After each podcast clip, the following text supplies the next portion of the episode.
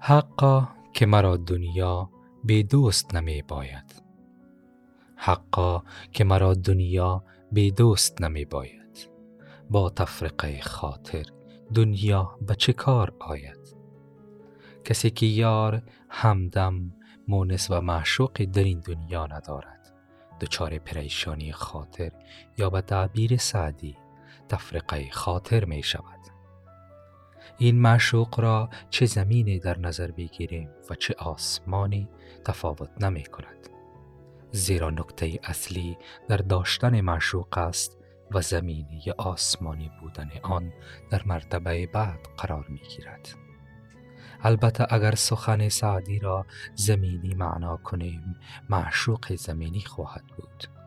و اگر عرفانی معنا کنیم معشوق خداوند است.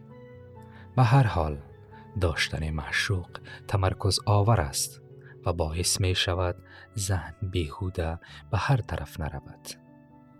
نکته دیگر آن که دنیا و لذایز آن با حضور معشوق است که دو چندان می شود.